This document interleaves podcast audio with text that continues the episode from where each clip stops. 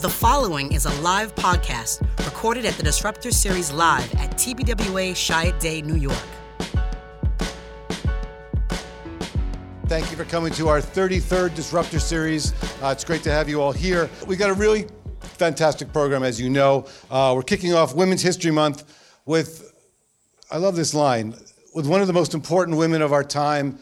And frankly, as you'll see, when you, when, when you hear her, she's really one of the most important women of all time. She really, and it's of course Maria Shriver, um, in a world that has truly been disrupted, uh, she really understands things in a way that I really haven't heard from anybody else. So we're really in for a treat tonight. Uh, she's going to be interviewed by our very own Mr. Doug Melville, our Chief Diversity Officer. So without any further ado, ladies and gentlemen, let's give a warm welcome to the incomparable Maria Shriver. I thank everybody for being here. I know it's really busy, and everybody probably could be at the gym. Uh, and that's where, or some happy hour. So thank you for delaying. I also could be at the gym. Yeah, or happy not. hour. Yeah, so I ate some plantation chips. Well, eat more of them later, but uh, I'm glad to be here with you. Okay, well, thank you so much for coming by. It's a real honor. Um, I, you know, I am not a journalist. I saw, I watched your video online uh, with Chelsea Handler, Oh, uh, tips yes. to be a good journalist. So I prepared. You did. because you were giving her a really good lesson uh, on her Netflix show. Uh, just for the audience to know, uh, Maria's tips for being a good journalist: uh, listen, Hmm? don't interrupt, do not drink before an interview. This was these were tailored for her. Okay. Oh, Yes, oh, the, yes, yes. I don't Don't normally get- have to tell people not to drink before an interview. don't date smoke. guests. Oh, that was for Don't date guests. Yeah, no, I told her that too. Uh, and most importantly, rely on facts. So, No, I told her not to curse too. oh, and not curse. Yes, because she says the F word all the time in her interviews, which is totally unacceptable. So I told her that was unacceptable. Well, yeah, there'll be no cursing here tonight. We have a curse jar in the back Oh, just uh, do? for one. I have one of those at home actually for my children. They have to put money in the curse jar. And then you buy Christmas presents with it. Um, so I just really. so I want to just start um, before we dive into the book, and it really is an amazing read. Um, I listened to it on the audio tape and as well as the. Uh, as the traditional book, but I, I kind of just want to ask a few questions about essentially journalism to start with. Kind of what what are your thoughts about the state of journalism today? I'm excited. Um, I know we're hearing everything about fake media, but I think uh, there's some really extraordinary journalism going on. And um, I think uh, there's a new interest in journalism. Obviously, we see people watching the news more than we have in the past, reading the news more than we have in the past. I think subscriptions at the New York Times, the Washington Post, et cetera, are all up. And I think we see some extraordinary journalism going on. That said, there is. Uh, you know, quote, things masquerading as journalism that's not journalism. So I think it's really uh, an important time for everyone and to be a citizen journalist, so to speak, themselves, to find out where their information is coming from, fact check their own information. As I always say to my kids when they go, I saw this, I read this, I go, where'd you get that? Um, we've got to know where we're getting uh, our information from. We all have our own trusted sources. I stay pretty much kind of, I guess it's more old fashioned, but I stay with uh, sources that I know are reputable, that I know check their. Uh, uh, facts, check their sources. When I started in journalism 40 years ago, yeah, right? Whoa, I look good, okay? okay, I look good. but um, way before probably anybody here was born, but they gave me a binder like this thick of what I had to memorize, what, what, what were the rules of journalism, how you couldn't ask somebody a question a second time, how you had to make sure you took the person's answer to the question, that you couldn't edit in another uh, answer to a question, all of these rules, and if you didn't abide by them, you were fired. And now people come in uh, to journalism. They haven't gone to journalism school. They don't get a binder. They don't have the rules. And we're in a news cycle that is 24 7. So, uh, which is why in the book I write about the power of the pause. And um, so I think it's a dangerous time, but also an exciting time for journalism. And what are your thoughts on just the state generally of politics today? I mean, it's it's kind I'm of tied in excited- with the I'm news, excited about There's a lot of politics, new people entering. It's Yeah, I really, think it's, the um, casual fan is getting off the bench and kind of Yeah, uh, and I think that's important. Uh, I grew up in a political family, um, and I tried to get my kids uh, interested in politics my whole life, and they weren't interested in it until Donald Trump ran. So all of a sudden, they started paying attention. Uh, they now know what a special prosecutor is. They followed the Supreme Court decision. They woke up. Mm-hmm. And uh, despite the fact that they came from my family, despite the fact that their dad ran for governor, despite the fact that their dad was governor and I was first lady, they couldn't have been less interested. And uh, which I find is fascinating. So I think that they and a lot of other people woke up. So I think that that is exciting. Um, I myself, as I said, was raised in a de- Democratic family, found myself um, campaigning for someone who was a Republican running for governor, and then served as a Democratic First Lady in a Republican administration, which was complex and complicated at best, but we won't talk about that. But uh, but what it did teach me was that there are good people in both parties. There are good people who have good ideas in both parties. And it also taught me and gave me a front row seat to uh, the problems in both parties. And they're deep, they're systemic, and uh, they're bureaucratic. And I left the Democratic Party uh, after I finished being First Lady because I was as disappointed in the Democratic Party as I was in the Republican Party. And in California, we have a very um, you know, a lot of young people signing on to be what we call decline to states, aka independents. And I think that we will begin to see people who identify as independents surpass the other two parties. And I think the other two parties haven't responded in creative and innovative ways. And I think that's one of the big problems with politics today is that creative people, innovative people don't go in, or the bureaucracy is so big and so tough that it doesn't uh, appeal to people who are creative or innovative because you have to go through so many meetings and processes and stuff like that that those people either don't come in or if they come in they want to go out. But i think if we get a third party a real viable third party um, and people run like that i think you will see those other two parties change in dramatic ways. Yeah do you think politicians need to get back to the service? Um, part of being a politician? I think well, I think some people are. Certainly, actually... my nephew Joe Kennedy, who gave the uh, Democratic response, uh, is very much in service. If I were running for office, I would implement mandatory service in this country.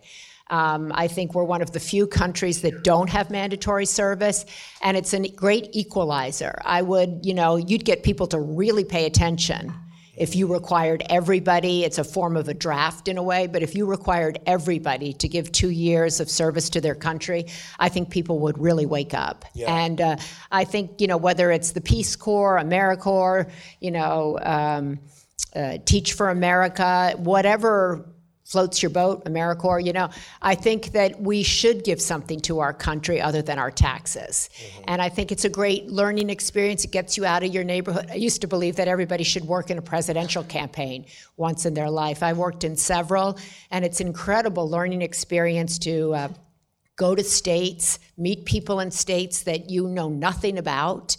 Uh, because so many states are like a world away. Yeah uh, from the experience you're having here. Go live in Alabama, go live in Iowa, go live in Ohio, and you will meet Americans who have nothing in common, or you think have nothing in common with you, but actually, in many ways, have the same dreams, the same hopes, the same economic aspirations and stuff. So I think that uh, that's one of the things I guess I'm more concerned about is our lack of common ground or perceived common ground and uh, the division, which I think can be healed, but we have to start speaking a similar language and have some similar experiences.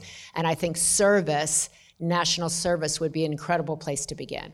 Yeah, I think when we work with clients, we try to get them more to uh, get involved in service and charity and donations. And I, coming from the Madison Avenue community, uh, what would be your suggestion uh, for for us to work with clients and brands to get them as excited about service well, I think as there's the a lot of a lot of cool things. I just did a big profile on Mark Benioff uh, this week on the Today Show, who runs Salesforce, and they give people paid time to volunteer at Salesforce. And I think, you know, for many people, they want to volunteer and they want to participate, but they, you know, have got kids at home. They might be a single parent. They're working paycheck to paycheck. They don't have time. So if their company says, look at, we pay for four or five days, and that's part of our ethos, that's part of our culture, and you can volunteer wherever mm-hmm. you see fit, and we're going to support that. That changes their ability to participate. Another thing that I'd really like corporate America to do is to give people paid time to participate in clinical trials. Um, which I believe is a form of national service. We need so many people to participate, whether it's an Alzheimer's trial, a cancer trial, an AIDS trial. We have a dearth of people who will participate in trials because it's hard, it's difficult, and it's expensive. And if they um, were able to take time off once a month to go participate in an Alzheimer's trial, that would change uh, really science and medicine and our future. So I think that's a big thing that companies can do. Um, you know, through their human resource departments, and th- and it would change the culture, I think, of the company. Yeah, that's a great area because people don't really talk about the size of clinical trials or how many people are donating blood or participating in Right. medical studies. So I think that's a, a Well, huge big thing that we're trying to do with Alzheimer's is to get more and more women and younger people into clinical trials because we're trying to understand how the brain changes, and the brain begins to change at 25. At 25. And Alzheimer's is 20 to 25 years in your brain before you begin to show signs or in your parents' brain. And so we need to, people were studying people with Alzheimer's and trying to solve the crisis problem once they had it.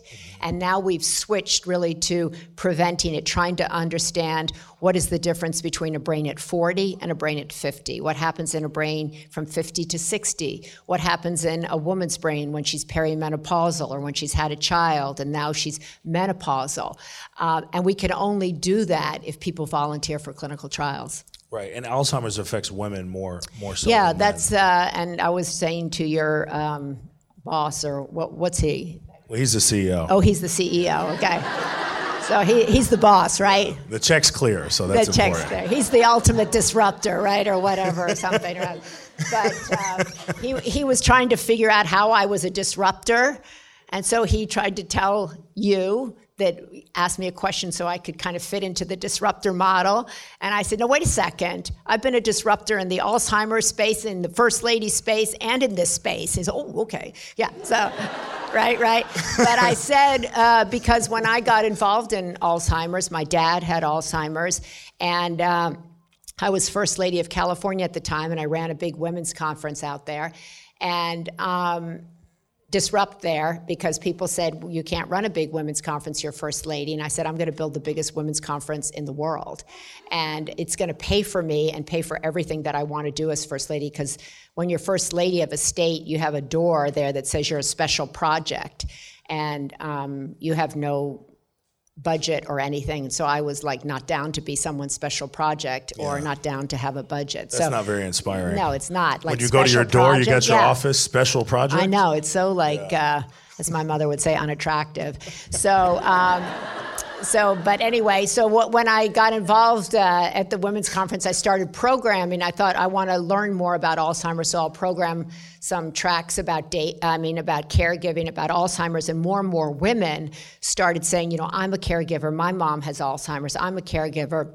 My mom is 60 with Alzheimer's, 65. Got it. And so I would go to the Alzheimer's Association and doctors and say, you know, there's more and more women. Uh, not only are women two thirds of all the caregivers in this country, but there are also people getting Alzheimer's. And they said, no, no, that's not true. They just get it because they live longer. And I'm like, no, that's not true. And they're like, yeah, it is. And I'm like, okay, I'm going to disrupt that concept. And so I did a big thing called the Shriver Report. I did a big poll and I spent several years researching it. And lo and behold, guess who was right? Yeah, Yeah, yeah. So two thirds of all the brains being diagnosed now belong to women, and no one knows why that is. So lo and behold, none of the doctors or researchers anywhere had studied women. Oh. Oh, yeah. So they hadn't studied women's brains. So now they are studying women's brains. And I fund a lot of that research uh, across the country. And I'm asking people to look at the role of estrogen, to look at X chromosome, to look at how women process inflammation and other things. And I say uh, that's not sexist. That's just smart because you want to study where the majority of the cases are, and the results will benefit us all. Yeah, I think with uh, I think with women being at the table, we're going to see a lot of new things uncovered because uh, Well, I'm hopeful that women being at the table uh, will see uh, men at the table as well. I think uh, women, if they want to truly lead, we don't want to lead in a way that excludes men, but I think brings men to the table. I think, uh, you know, there's no reason for a woman to lead in exactly the same way as a man because we've seen that. So I think the goal is to figure out how do we lead differently. And so I think we want to lead from a place of compassion. We want to put strength in the concept of caring I think women communicate well, they use their words well, uh, they collaborate well, and those qualities I think will really benefit companies, they benefit government, and they're really good for families as well. And I think it's really important as we move forward uh, to develop our emotional intelligence. I think that's really important for men as well. Uh, as I say to my sons, I want you to be strong and kind. I want you to be smart, but I also want you to have emotional intelligence. So I want you to get the cue from right. me when I'm speaking to you. uh, I want, you know, and I want working? you to, yeah, you're, yeah. Is it working? It's good. Yeah. I just had a fight with my son on the phone. So um, coming over, he goes, You don't have to argue with me. I said, I'm not arguing with you through text, really. Um, but um, anyway, so I think women, yeah. you know, women at the table is good, but I don't think at the expense of not having men at the table. Sure, so sure. I think, um, you know, I think yeah, that that's that really important. Um, so I want to actually, uh, everyone in the audience got a copy of your book. I just want to give a huge round of applause. The number one book in America, ladies and gentlemen.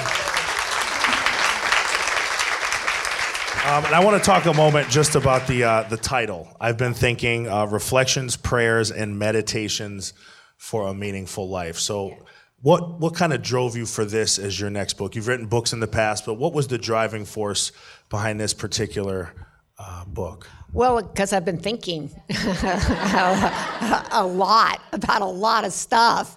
How I got here, where I'm going, what the hell happened, what's going on, you know, all sorts of things. And I write a weekly blog column called I've Been Thinking. I have a Sunday paper newsletter that comes out every Sunday, and it's news and views above the noise for people with passion and purpose. And uh, so every re- week I write what I've been thinking, and so do a lot of other people. And uh, the readers of that newsletter, who are very committed and uh, very compassionate and uh, quite intelligent, said, Could you put these columns into one place because they're inspirational, they're hopeful, uh, they're motivating? So I really responded to their request. But as I got going, I thought, you know, I want to combine them with quotes because I'm a big yeah. quote person and I get inspiration from other people's uh, tales and wisdom. And I'm also a deeply spiritual person, so I uh, start and end my day with a prayer. So I wanted to start and, I mean, end each of these with a prayer. And if God doesn't speak to you, you can take the word God out and add, you know, whoever it is you're talking to, or you can just eliminate anybody's name. But I think uh, uh, that's what's helped me. Yeah. Um, other people's stories, quotes, uh, my spiritual life and thinking to get clear about what I think, what's important for me, and my desire to really live a meaningful life. I think people want that. They want to live a meaningful life. I think people want to know that they matter to their companies, to their significant others, to their children, to their community. And I think, I hope this book speaks to that. Yeah, I had a chance to, uh, like I said, read and listen to it. Uh, one quote that stood out to me the most, I just want to read this. Uh, it's a little bit long, but um, women, when seen and heard and validated, can do anything. Women are an asset. You must nurture it, value it, and care for it. If you're a woman, never doubt you belong at the table.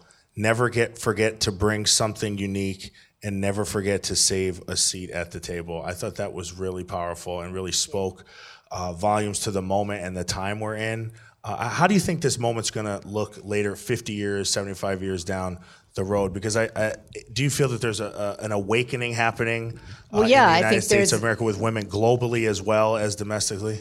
Yeah, well, I don't think there's the same awakening happening in other parts of the world where, um, you know, women are still being married off at 10 and 11 years of age. Women are still being prostituted. Women are the majority of people who live in poverty.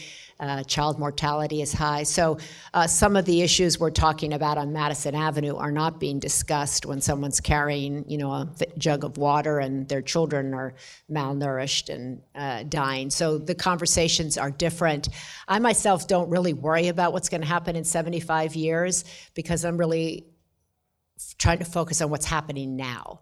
And if we focus too much into the future or focus too much on the past, we mo- lose the moment that we're in.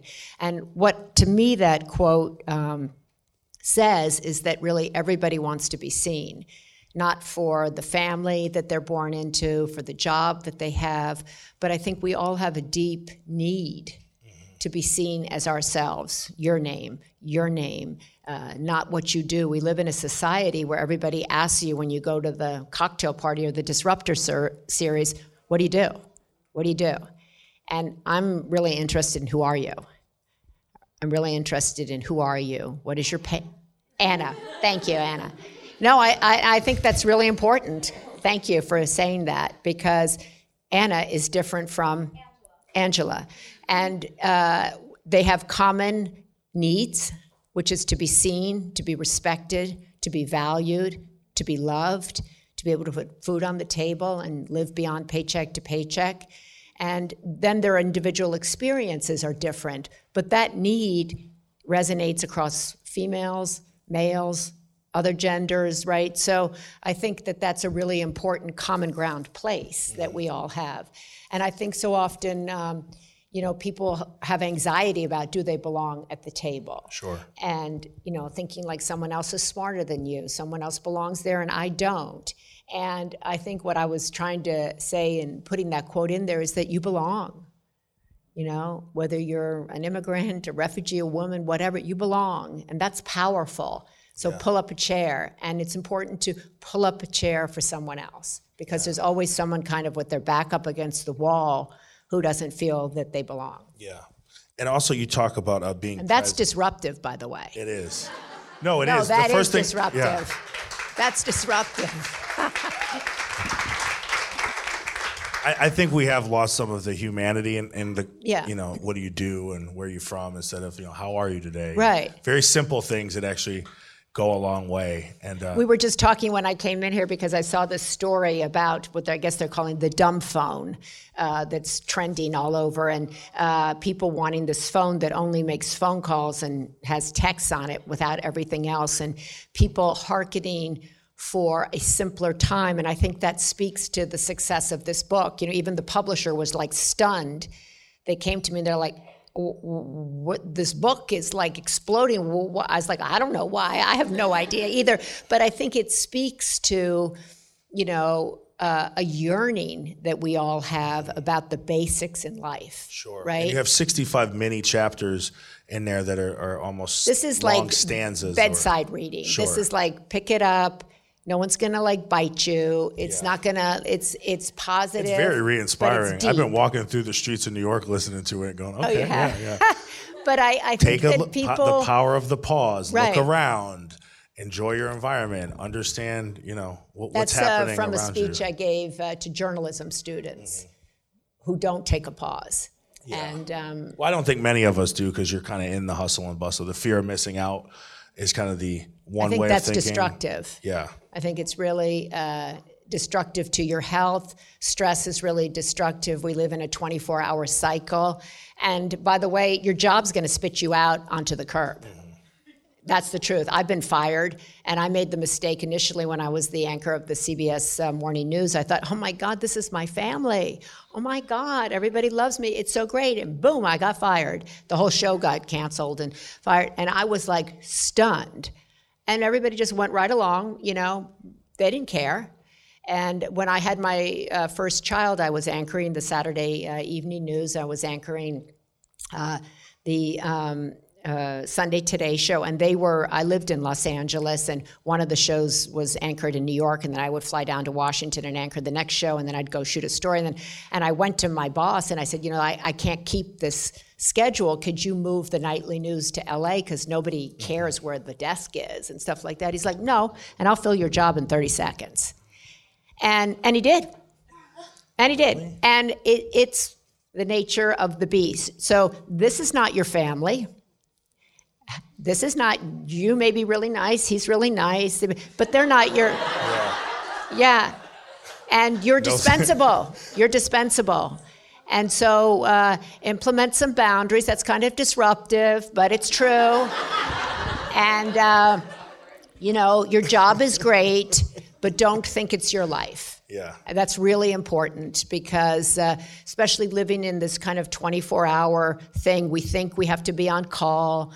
Uh, I spoke today. You can. You're entitled to boundaries. Yeah. You're entitled to a life, and if your boss doesn't think so, you shouldn't be working there anyway. Yes, that's a good philosophy. Yeah, I, I, I think it all goes back to just having perspective and empathy and pausing. Boundaries. So, boundaries. Yeah. Did you want to uh, read some of your favorite quotes? Are we done? Book?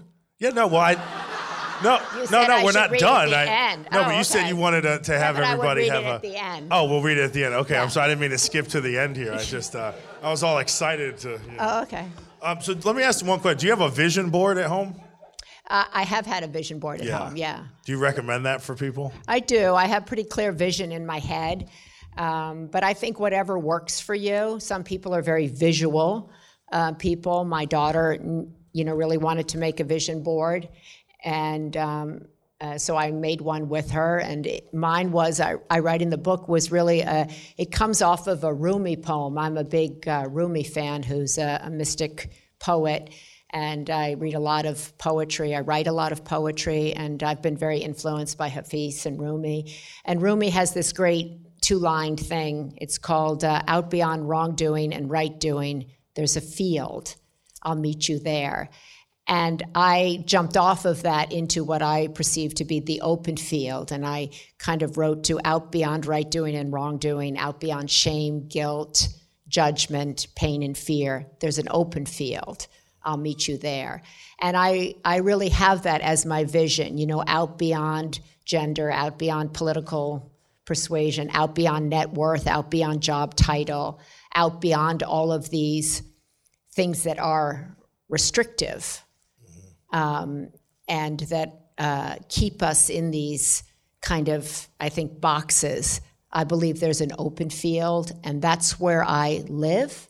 That's who the are the people that I want to be with, uh, and I want to think forward that way. And I believe in thinking and manifesting. I think things will be. So I cruise around in the open field, and very, you know, here nobody's kind of thinking that, but it's in my head and it's in my head politically, professionally, personally, and um, yeah. I, I, like it. One of the things, uh, like one it. of the things that I enjoy about uh, hearing that is uh, the fact you don't want to be pigeonholed. No, you know, and I think, yeah. Uh, you know, in this day and time, pigeonholing people is kind of what we do uh, subconsciously right. without even giving it thought. Well, we're but, judgmental.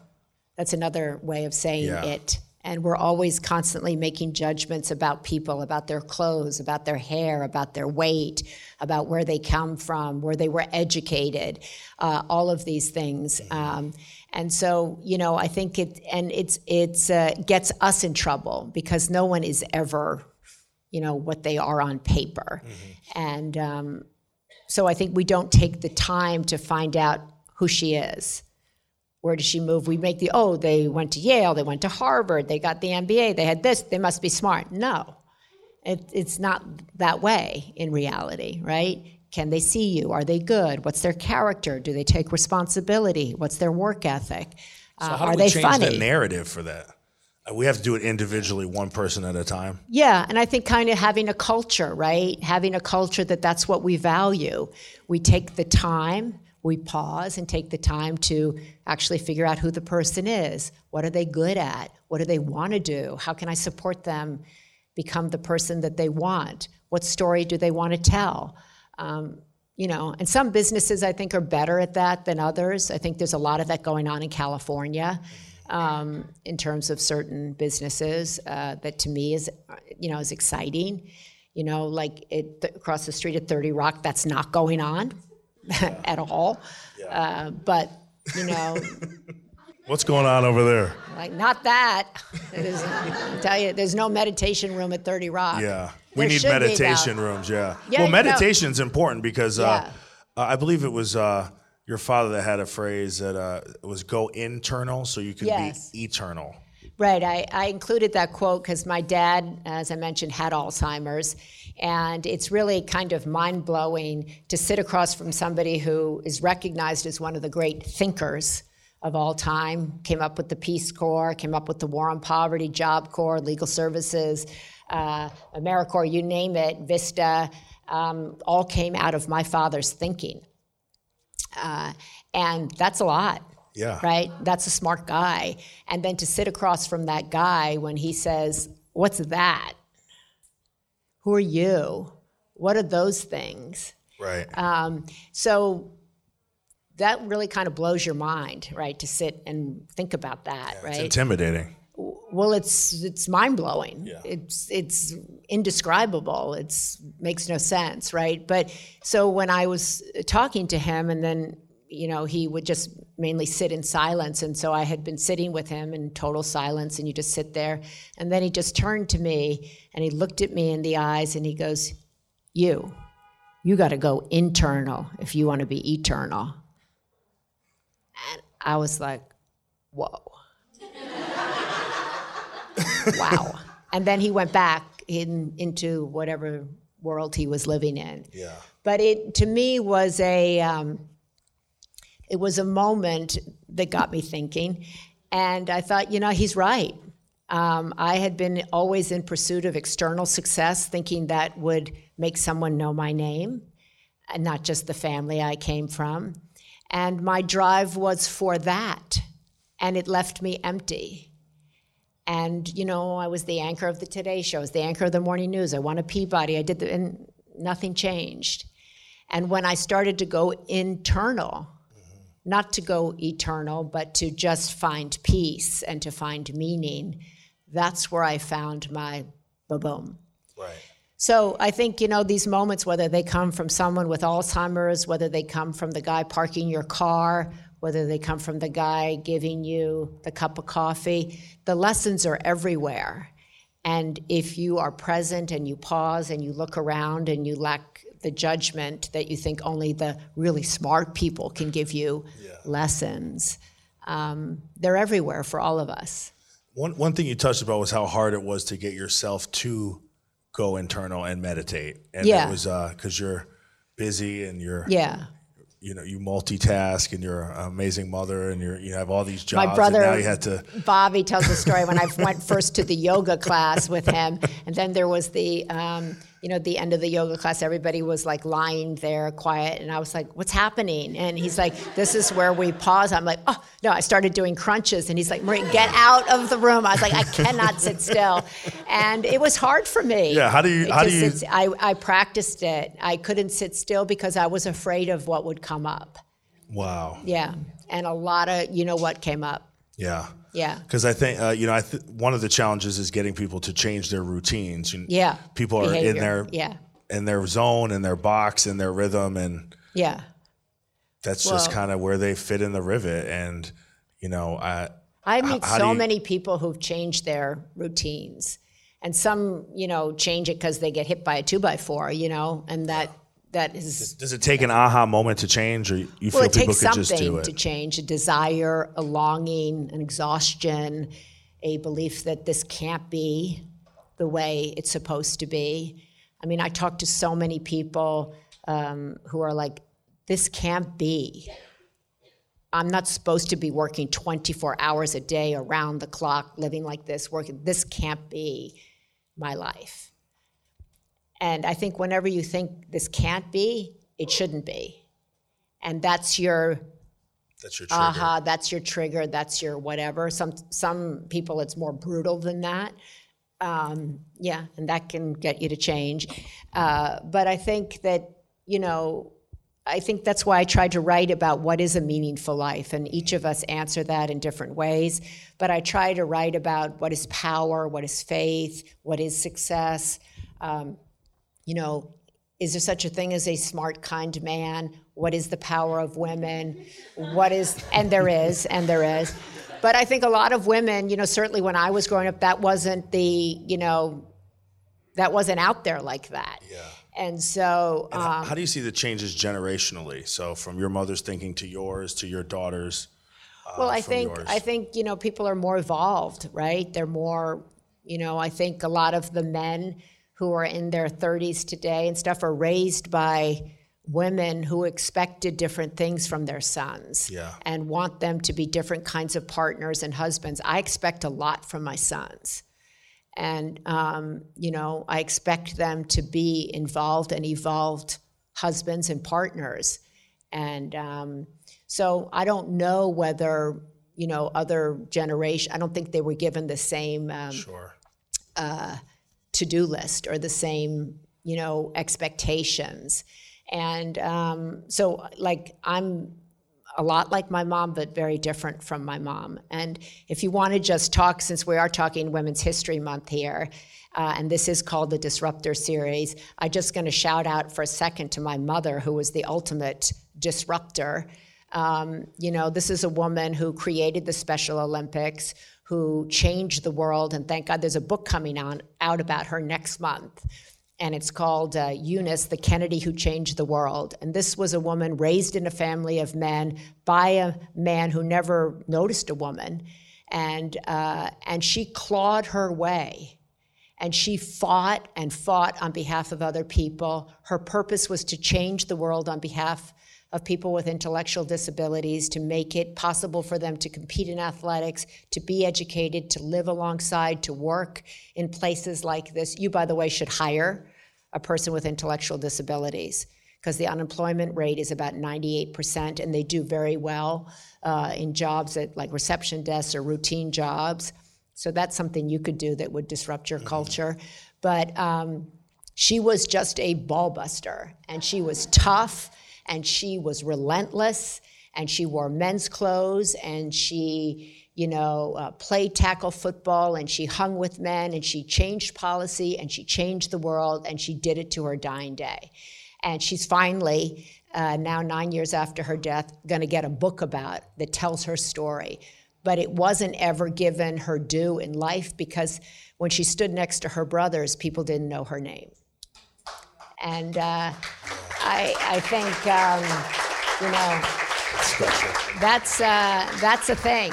You know, we're often very blinded by the light and the fame and the the person over here, and the person standing next to them could be the most important person in the room, and we don't even look.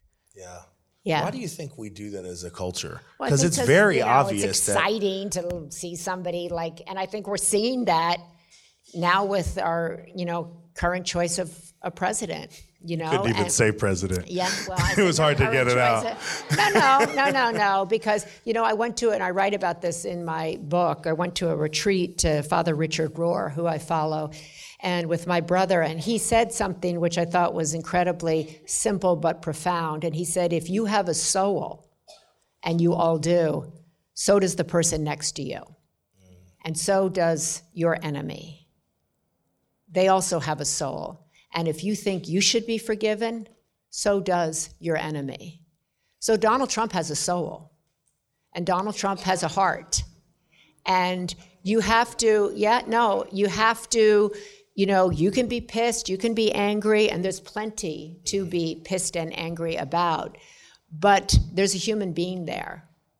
And so, how we uh, manage that and how I've never seen anybody really become a better human being by being shamed. I'm always fascinated by people that you know piss me off and push my buttons, and I try to find out about their childhood and why they think that, and you know where they came from, and I always look at their relationship with their mother. Yeah. Yeah, no, I try to kind of understand that, and particularly with men who are angry. Yeah. My mom uh, always would make me uh, date people and how do they treat their mother. Yeah. You know, that was the first question that she would ask me. How, how do they treat their mother? Do they still love their mother? Do they still talk to their mother? So Well, I think that's I think that's a very um, good piece of advice to anybody, male or female, is to look at their relationship sure. with um, the people that are close to them in their life. She also uh, used to tell me that my dad never changed a diaper, three kids, and she always raised me to make sure that I change 50% of the diapers Do you? because I don't have kids. Oh. Yeah. Yes, I change 100% of the non existent diapers. Um, you end the book with uh, 60 lessons for life, Yeah. which are amazing. Uh, I wish I could read them all. They're practical and inspirational. I mean, personally, I like number 10. Don't believe people who tell you that they can eat anything and still be skinny. I They're know, I hate those people. Yeah, no, number 10 was I definitely my those. favorite. I Um, so but- many women like that. It's like, I just don't eat anything. And I'm a size two. I'm like, you are such a liar. I had this, I wanted to, I had this really powerful moment last night. I went out to uh, Long Island. Um, and you know, when you go on these book tours, they kind of go here, go there. Go, you don't really kind of paying attention to where you're going. And um, and so they said, you know, you're going out to Long Island and you're going to do a book thing. And I'm like, okay. And then it took like two and a half hours to get out there. And I'd been working on the Today Show. I was like tired, you know. And so I went. Um, I was waiting in this little room, and then they're like, okay, then you're going to walk out, just like you said, you're going to walk out onto the stage. And um, I walked there, I heard my name, and I walked out onto the stage. And it was this giant auditorium. And there, there were like rafters, it was packed. So like a thousand people packed and everything. And I had, the, I walked out, and I'm like, I'm in the wrong room. I was like, I don't, I'm in the wrong auditorium because like these people po- couldn't possibly be here for my book. I looked around. I was like, "Whoa!" I and I looked looked to the left. I looked to the right, and then I I looked up and I'm like, you know, holy shit! These people came to, you know, for my book and for me, and I almost burst into tears. I was so overwhelmed by this moment because I was just I was flabbergasted. And then they, at, everybody had the book, and I um, said, "Oh, I want to read something," and everybody, like that's all opened the book. Of course, like you know, the real book, and started reading together. And it was one. It was dark, and everybody had their book, and everybody was quiet, and it was one of the most moving. There wasn't a phone on. There wasn't, nobody picked up a camera. And it was at college and it was silent. And I read uh, this poem in here, which was really life altering for me by Mary Oliver. And you could have heard a pin drop. And it's, I gotta say, it was one of the greatest moments of my life. Wow. And in this kind of insane world that we're all living in, and, and to actually have a physical book and people open it and read along and are quiet and got up and walked out. I was just like, damn. I was like, damn, I'm going to order room service.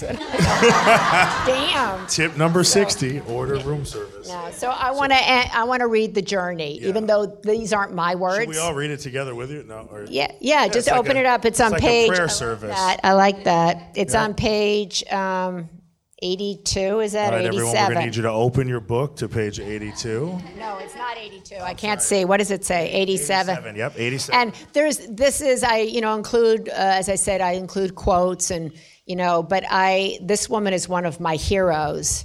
Uh, and she became a really good friend of mine, is a good friend of mine. She's in her late 80s, and um, she's an extraordinary woman, and her God is nature, and she prays in nature. So you can pray. I, you know, pray in my hotel room or wherever. But this, um, I think we're all on a journey, and I believe that probably part of the reason you're here is that you're on a journey too to have a meaningful life. And sometimes we don't know what that is, and sometimes we fall down, and sometimes we're, you know, ashamed and feel guilty and afraid. And I write about all of that because I have felt all of that, and I still feel like I'm living a meaningful life. And um, so I think that the the pursuit of a meaningful life is a worthy pursuit. It's available to all of us. It has really nothing to do with your job and everything to do with your values, your character, and your own path. So I love this uh, poem because it spoke to me at a difficult time in my own life and gave me tremendous courage. So I just want to, as you head out onto Madison Avenue, read it to you. And it goes like this One day you finally knew what you had to do and began. Though the voices around you kept shouting their bad advice, though the whole house began to tremble and you felt the old tug at your ankles. Mend my life, each voice cried, but you didn't stop. You knew what you had to do, though the wind pried with its stiff fingers at the very foundation, though their melancholy, pause, I turn the page, was terrible. It was already late enough and a wild night in the road full of fallen branches and stones. But little by little, as you left their voices behind, the stars began to burn through the sheets of clouds, and there was a new voice. That's very important. There was a new voice, which you slowly recognized as your own, that kept you company as you strode deeper and deeper into the world, determined to do the only thing you could do, determined to save the only life you could save. And I love that because um, uh, so often our voices get drowned out by someone else's thinking. They get drowned out by people we think know more than us. And I must say that every time I thought I knew something and someone talked me out of it, I was right. And I gave my power away to other people's thoughts. And so this I really like because you have to have some practice of silence or pausing or something to hear your voice. And your voice is your best ally, and it will be with you forever, long after we leave this place, this job, this uh, environment. And uh, my hope is that uh, you trust it, you become comfortable with it, you listen to it, you don't doubt it, and you follow it because life is full of tough decisions. It's full of loss. It's full of grief. And as I say to my kids, don't think shit's not going to happen to you. Right. Because it does. And how you handle it makes all the difference.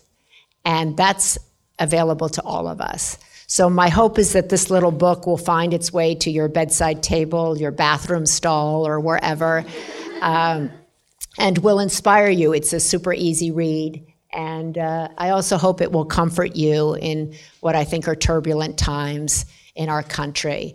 But uh, everything you need is already within you.